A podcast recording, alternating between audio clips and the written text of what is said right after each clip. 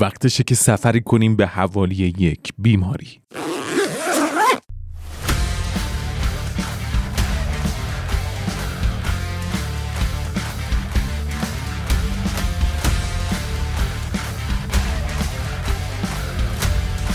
بیماری که خیلی دور نیست و صحبت‌های زیادی ازش شنیدی. بیماری که کشفش مربوط به 2 قرن اخیره و ادعاهای درمانی هم در موردش کم نیست. همراهمون باشید. سفری در دل مغز و اعصاب انسان. به سرم اطلاعات خوش آمدید.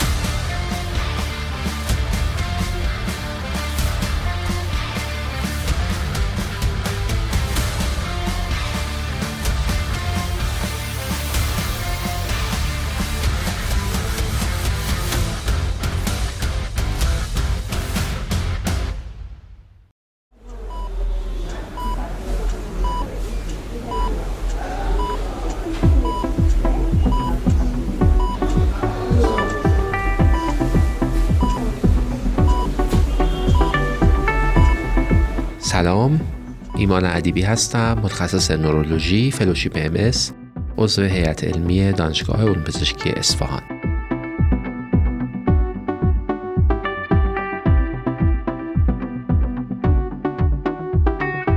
استاد خیلی خوش اومدیم به برنامه. سلام، خیلی خوشحالم که در خدمت شما هستم. اگه امکانش هست MS رو تعریف کنی. MS مخفف مالتیپل اسکلروسیس، یعنی بیماری خود ایمنی التهابی سیستم اعصاب مرکزی که به صورت مزمن و منتشر، یعنی در قسمت‌های مختلفی از مغز و نخاع ایجاد شده. درسته. این که بدون سر و صدا یوهو قراره یک انفجاری رخ بده، حدس و گمان به این سمت بره که آیا MS ارثیه؟ یعنی منظورت اینه که از ابتدای تولد وجود داره و یه موقعی خودش دقیقاً مثلا مثل سرطان، مثل خیلی از بیماری دیگه، حتی مثلا در مورد آلزایمر هم بعضن میگن که از ابتدا بوده، کم کم 10 سال زودتر از این که علائم ایجاد بشه کم کم اتفاقات بیماری رخ میده. MS چطور اتفاق افتاده؟ آیا ریشه ارثی و ضمن ژنتیکی داره؟ بیماری MS با فرد متولد نمیشه، اما در بسیاری از افراد استعداد بیماری MS از ابتدای تولد وجود داره. اما اینو میتونیم بگیم که وقتی بیمار MS علامت دار میشه لزوما همون موقع بیماری ایجاد نشده. وقتی دقیق تر به بیمار نگاه میکنیم یا موارد مراجعهش رو به پزشک بررسی میکنیم یا MRIش رو میبینیم که بیماری MS از چندین سال قبل به نحو خیلی خاموش و خزنده‌ای در سیستم اعصاب مرکزی فرد وجود داشته و یک موقعی یکی از این التهابات جدید علامت دار میشه. خب با این وجود آیا MS قابل پیشگیری هم هست؟ MS در افرادی که استعداد ابتلا به MS را دارن، یعنی اونهایی که سابقه فامیلی خیلی قوی دارن، نقص ویتامین D دارن، تغییراتی در MRIشون اتفاق افتاده اما هنوز علامتهای بالینی MS را ندارند، شاید با یک سری از تغییر رفتارها یا سبک زندگی قابل پیشگیری باشه. اما اینطور نیست که ما بتونیم یک غربالگری انجام بدیم در کل جامعه و بگیم که مثلا اینطور میتونیم جلوی بروز بیماری MS را بگیریم. اینها چه رفتارهایی محسوب میشن؟ ببین، ما هنوز داریم راجع به افرادی صحبت میکنیم که اینها هیچ علامت بالینی از MS ندارن، یعنی کسایی که به هر علتی، سردرد، سرگیجه، علامتهای غیر اختصاصی که اصلا علامت MS نبودن، MRI ازشون میگیریم، میبینیم تغییراتی در MRIشون وجود داره که اینها تغییراتی هست که در افراد مبتلا به MS میبینیم. اما در این فرد علامت بالینی یا نشانه بدنی براش نداریم. تو این افراد میشه توصیه کرد که با ترک سیگار، با ورزش، با کاهش وزن، شاید با بالاتر نگه داشتن ویتامین D، شاید با رعایت برخی از رژیم‌ها، مصرف غذای کم نمک، کم کردن شکر، رژیم مدیترانه‌ای، بشه که از تبدیل این بیماری که صرفاً در MRI مریض بوده به یک بیماری MS واقعی پیشگیری کنیم.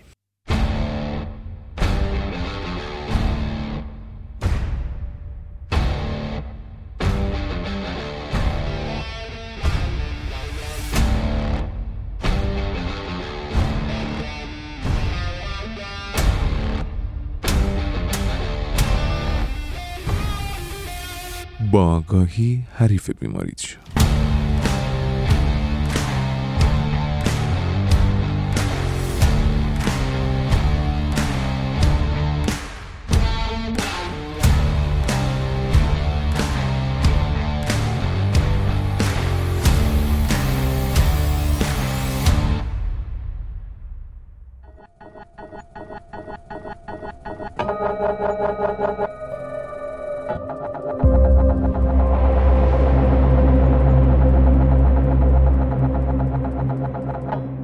حتما شما هم وقتی MRI به دست برای ویزیت رفتین صحبت از پلاک شده. دقیقاً چی رو میبینن و چرا میگن مهمه؟ اولین خبری که در ارتباط با MS در تاریخ میشه پیدا کرد، توی سال 1396 میلادی توی خانمی به اسم سینت لیدوینا اوفسخیدم که علائمی مثل اختلال حرکتی و سردرد و درد شدید توی دندونا داشت دیده شد. چند قرن بعد، یعنی در قرن 19، اولین پلاک های MS به شکل اسکار در مغز و نخاع افراد فوت شده کشف شد.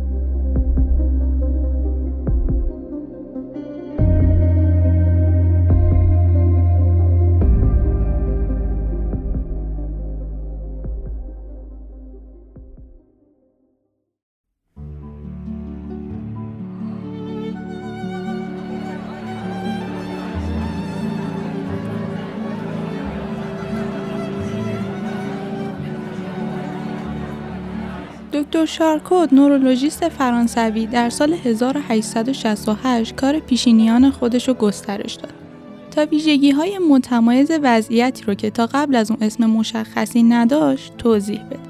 اون ارتباط بین نواحی از بین رفته عصبی و تشکیل بافت ترمیمی رو که به اون اسکار میگفتن با وضعیت جسمانی بیماران تطبیق داد و به اون MS گفت، مالتیپل اسکلروزیس.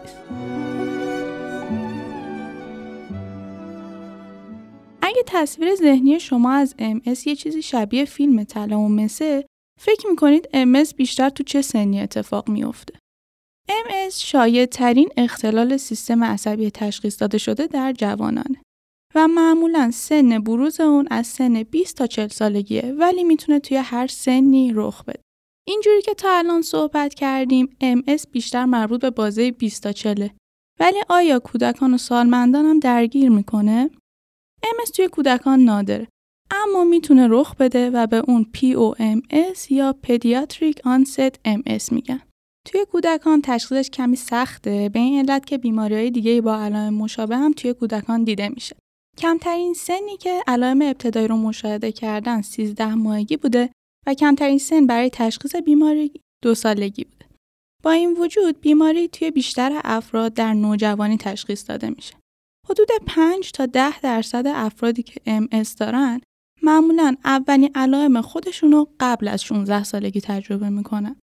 علائم شایع توی کودکان اختلال حافظه و فکر کردن و علائم حرکتی مثل هماهنگی ضعیف توی حرکت و لرزش یا ترموره. علائم شناختی مثل مشکلات توجه و حافظه و پردازش اطلاعات و حل مسئله توی بچه‌ها به این علت که توی عملکرد اونا توی مدرسه موثر اهمیت بیشتری داره. جالبه بدونید که توی کودکان نیز مثل جوانان علت دقیقش مشخص نیست و معیار تشخیصی و درمانش تفاوتی نداره. البته دارو باید زیر نظر پزشک و با احتیاط مصرف بشه. MS در افراد بالای 50 سال به LOMS یا Late Onset MS شناخته میشه. تشخیص توی این افراد به علت شباهت علائم MS با علائم طبیعی افزایش سن یکم سخته. اولین تظاهر اون معمولاً با اختلالات حرکتیه که پیشرفت سریعتری از MS در جوانان داره. توی سالمندان نیز مثل جوانا علت دقیق مشخص نیست و معیار تشخیصی و درمان تفاوتی نداره. دانشمندان معتقدن که هیچ ویروس یا باکتری یا حتی یک عامل محیطی و ژنتیکی یا رژیم غذایی نمیتونه به تنهایی عامل ایجاد MS باشه. اونا به این نتیجه رسیدن که مجموعه از عوامل جنسیت، عوامل نژادی یا قومی، جغرافیایی، وراثتی و عوامل مربوط به سبک زندگی اگه با نوعی محرک عفونی مثل ویروس یا باکتری وارد تعامل بشن، خود ایمنی رو تحریک میکنن و باعث این بیماری میشن. وقتی که داشتیم برای این برنامه تحقیق میکردیم، تعداد موارد بیمارانی که برای ساخت برنامه باهاشون حرف میزدیم بیشتر خانوم ها بودن و این رو گذاشتیم کنار تعریفی که توی کتاب در خصوص سهم بیشتر زنان در این بیماری بود و سوال برامون ایجاد شد که چرا زنان بیشتر باید به این بیماری دچار بشن. MS توی زنان 2 تا 3 برابر شایع‌تر از مرداست، اما قبل از بلوغ احتمال ابتلای پسران به MS به اندازه دخترانه. MS معمولاً توی مردان نسبت به زنان در سن بالاتری رخ میده و احتمال تشخیص MS پیشرونده اولیه توی مردا بیشتر از زناست. اگرچه هنوز علت دقیق و مشخصی برای این شیوع بیشتر در خانم‌ها پیدا نکردن، اما دانشمندان علل مختلفی رو پیشنهاد کردن. اولین مورد تفاوت هورمون‌های جنسی که با توجه به چیزی که گفتیم که شیوع توی دختران پسران قبل از بلوغ یکسانه، میتونیم اینو نتیجه بگیریم. دومین مورد جهش ژنتیکی ژن MHC که در وقوع MS میتونه نقش داشته باشه و در خانم‌ها بیشتر رخ میده. و جالبه بدونید که دخترها بیشتر احتمال داره که از مادرشون این ژن رو به ارث ببرن تا پسرها. یکی دیگه از علل پیشنهادی اینه که چربی توی بدن باعث ایجاد التهاب میشه و چون بیس بیماری MS التهابیه که توی سیستم اعصاب مرکزی ایجاد میشه و چربی بدن خانم‌ها از آقایان بیشتره، در نتیجه امکان رخ داد MS در خانم‌ها بیشتره. دیده شده که MS بیشتر در سفیدپوستانی شایعه که نیاکان آنها اهل اروپای شمالی هستند و شیوع اون توی سیاه‌پوستان نصف سفیدپوستانه. جالبه بدونید آسیایی‌ها کمتر از سفیدپوستان اروپایی دچار میشن و همچنین معمولاً علائم متفاوتی دارن.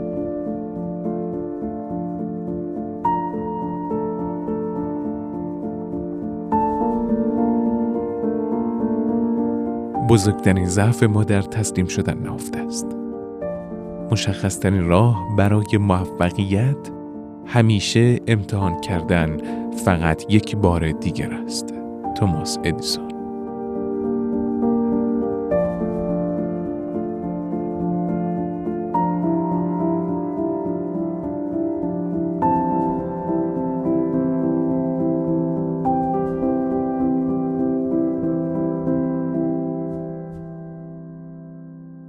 بذارین یه سوال خاص در بپرسم.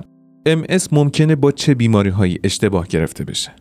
ما یک سری بیماری‌هایی داریم که اینها تظاهرات MRIشون مثل MS هست. مثلا بیمارانی که میگرن دارن، اینا در MRIشون تغییراتی می‌بینیم که مشابه تغییرات بیماران MS هست. ممکنه فرد سکته مغزی داشته باشه با MS اشتباه گرفته بشه. برخی از بیماری‌های متابولیکی ممکنه با MS اشتباه گرفته بشن. بعضی از بیماری‌هایی که با تخریب ماده سفید مغز همراه هستند و به صورت ژنتیکی به ارث میرسند ممکنه با MS اشتباه گرفته بشن. در کنار اون یک سری از عفونت‌هایی که اینها به صورت خیلی حاد بروز پیدا نمی‌کنند، خیلی آهسته آهسته خودشون نشون میدن، یا بعضی از بیماری‌های خودایمنی دیگه مثلا مثال بزنم از بعضی از بیماری‌های بافت همبند مثل لوپوس، مثل سارکویدوز، مثل آرتریت روماتوئید، بیماری‌های خاصی هستند که اینها در بدن وجود دارند و میتونن که درگیری سیستم اعصاب مرکزی هم بدن. و این که سوالی که اینجا ایجاد میشه که فرد بهش میگن تشخیص MS داری، میتونیم براشون یک سیر ترسیم کنیم یا اینکه نقشه بیماری برای هر فردی میتونه متفاوت باشه؟ برای بیماری MS ما چند تا تابلوی بالینی که اصطلاحاً بهشون میگیم فنوتیپ میشناسیم. یک فرم خیلی معروف اون بیماری عود کننده بهبود یابنده است که بیمار دچار حمله هایی میشه، حمله بهبود پیدا میکنه، تا چند ماه بعد، چند سال بعد ممکنه حمله دیگه ای نباشه و بیمار احساس ناتوانی هم نداشته باشه. فرم دیگه بیماری پیش رونده هست. یعنی اینکه بیمار بدون اینکه متوجه یک بدتر شدن ناگهانی در علامت ها بشه، وقتی خودش را با 1 سال قبل، 2 سال قبل، 3 سال قبل مقایسه میکنه، میبینه که در راه رفتن، در تمرکز، در تعادل، در کنترل ادرار ناتوان شده. این 2 فرم اصلی بیماری که بیماری عود کننده بهبود یابنده و بیماری پیش رونده هستند، میتونن با همدیگه ترکیب بشن. یعنی بیمار بین 2 تا حمله ممکنه که فرم پیش رونده بیماری هم داشته باشه. میشه فرم حمله ای پیش رونده. ممکنه که بیمار از ابتدا فقط بدون اینکه حمله داشته باشه فرم پیش رونده را داشته باشه، بهش میگیم بیماری پیش رونده اولیه، یا اینکه ابتدا حمله ها رو داشته باشه، بعد از چند سال وارد اون مرحله پیش رونده بشه. به این مرحله میگیم مرحله پیش رونده ثانویه. خیلی ممنون از اینکه تو این برنامه همراهمون بودین. انشالله هفته آینده در خدمتتون هستیم. ممنون که من رو دعوت کردید.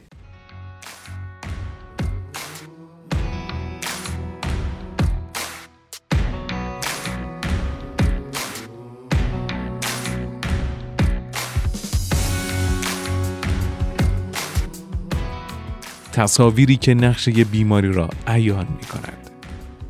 مسجل شدن تشخیص، شروع درمان، تیم درمانی وارد می شود. شنبه 11 شهریور ماه از سرم اطلاعات.